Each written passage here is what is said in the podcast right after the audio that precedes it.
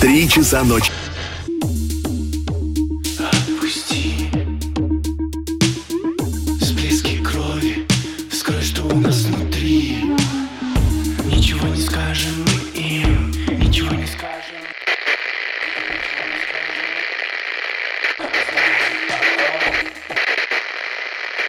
Мне только что сообщили, что в прошедшем тумане погибло два человека. Передаю соболезнования родным и близким погибших. Повторюсь для тех, кто только что подключился.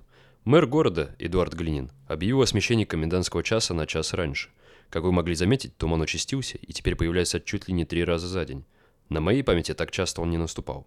Но есть и хорошие новости. Были объявлены даты проведения фестиваля «Звезда» с 24 по 28 мая. Он будет проходить, как обычно, в центре города, в Орловском парке. Известные исполнители, ярмарка мастеров, необычная уличная еда и даже барахолка, на которой вы можете записаться как продавец, если вдруг у вас дома завалялась пара ненужных вещей.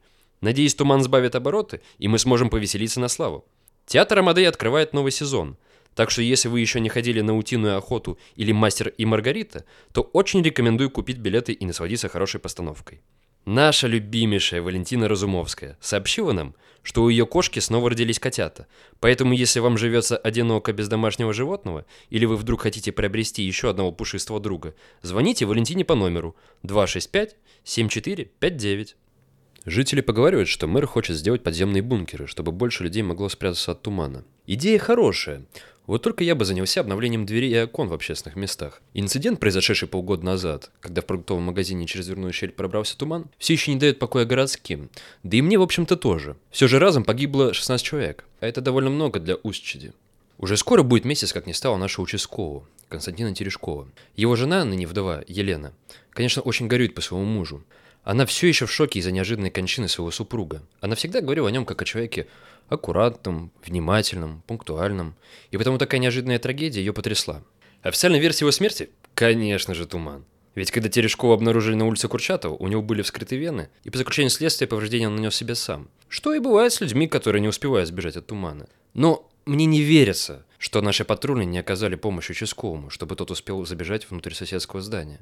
Поговаривают, что у него была затяжная депрессия. Но Елена сказала мне, что у Константина не было никаких признаков этого заболевания. Многие считают, что депрессии вообще не существует. Но в данной ситуации я все же склонен верить, что здесь не все так просто. Кстати, я тут поговорил со своими знакомыми. Один из них видел Терешкова вблизи кричащего леса. Заходил ли туда Терешков? Неизвестно. Но знакомый предполагает, что да. А мы с вами прекрасно знаем, что бывает с людьми, если они забредают в кричащий лес. Не сойти с ума там невозможно из-за инфразвука, который начинаешь слышать уже на опушке. Другой говорит, что видел и слышал, как Терешков ругался с мясником в его же мясном магазине. Что-то не поделили и понеслось. Говорит, что могло дойти и до драки. Что же, не мудрено, ведь мясник тот еще любитель наделать шумихи в Ущеде. Не боится даже участкового. Намек на убийство? Ну, Каким бы ни был страшен мясник, но не способен на убийство человека. Все же наши законы слишком строги к этому виду нарушения.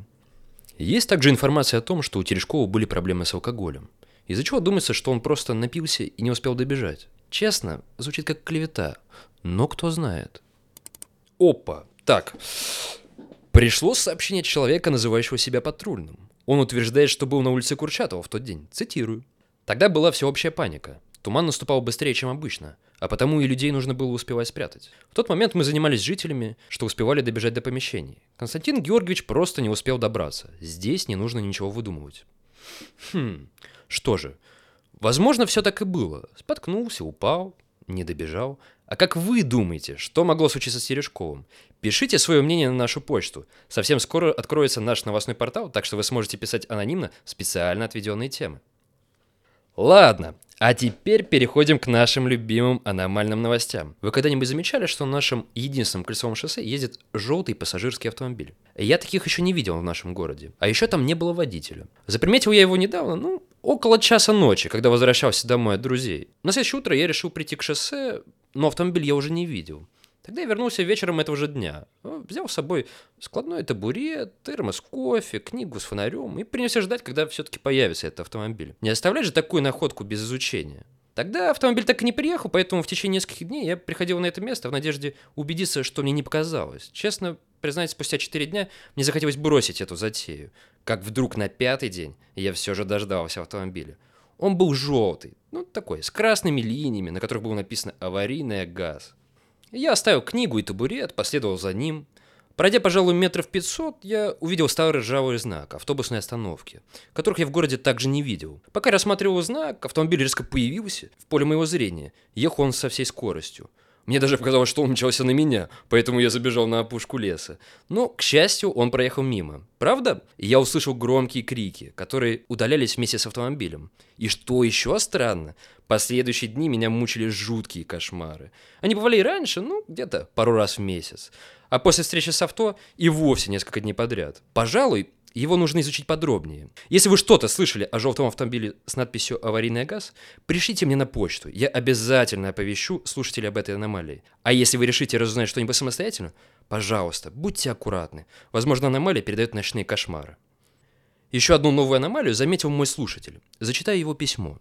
«Привет, Гора. Спасибо за твою передачу. Я очень рад, что в городе появилась радиостанция, где есть возможность послушать об аномалиях Устчеди. А ведь у нас столько неизведанных мест. Например, запретный район, окруженный охраной и сеткой.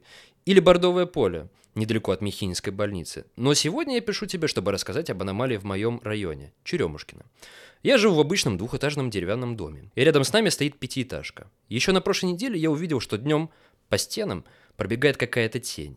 Похожа она на тень от большого костлявого человека – Через пару минут она исчезла. Вчера в это же время я снова увидел эту тень. Никаких последствий не было, но выглядит очень жутко. Не мог бы ты узнать что-нибудь про нее сам или отправить искателей? Адрес прилагается. Что же, наблюдение над аномалией. Такую я еще не встречал. Обязательно съезжу с искателями, понаблюдать за ней, чтобы узнать, что это такое. А теперь к истории о классических аномалиях, которые блуждают по нашему городку. Помните плащо клоуна в заброшенном парке аттракционов в Ландыше? Так вот, один из моих искателей побывал вблизи него и проследил за его поведением. Как вы думаете, чем может заниматься плащий клоун? Ну, конечно же, реветь и ходить вокруг аттракциона орбита. С виду он безобидный, но он заметил искателя и побежал за ним. Хорошо, что искатель вовремя успел сбежать. Искатель также рассказал, что посмотрел недавно фильм «Операция И», где играет актер Юрий Никулин, и он подозрительно похож на плащу клоуна. Но утверждать не могу, лицо под растекшимся гримом, как бы неудивительно, сложно разглядеть. Но что интересно, искатель отправился в библиотеку, чтобы узнать о Никулине побольше. Так вот, и нашел информацию, что он работал в цирке и был клоуном. Что еще более удивительно, он носил такую же шляпу порк-пай, как и наш плачущий клоун – Наблюдение ну просто очень интригующее. Но вряд ли Никулин когда-то был в Устчеде. А если был, то что же, получается он остался здесь гулять около аттракциона? В общем, вот вам тема для изучения плачущего клоуна. Но хочу напомнить, что в парк стоит ходить с осторожностью, ведь именно здесь пропало около 10 детей за прошедший год. Я все еще подозреваю, что пропажи связаны с плачущим клоуном. Также нас недавно спросили, почему мы считаем, что клоун все же аномалия, а не человек? Ну, видите ли, человек чаще всего устает и Например, уходит домой отдыхать, а по наблюдениям искателей, клон вообще никогда не уходил от аттракциона. А также он постоянно плачет, что тоже физически невозможно. Хотя, кто знает, возможно, он суперчеловек, которому ни отсутствие сна, ни плач, да вообще просто ничего ни почем.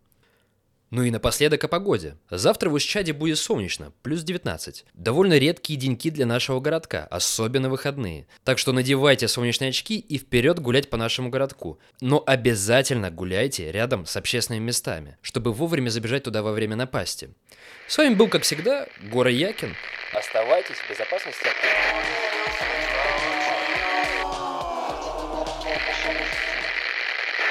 Алло, да? Чего? Боже, такие семь лет всего. Ты точно уверена, что это не туман? Да ну, у нас 40 лет уже как человек не убивал.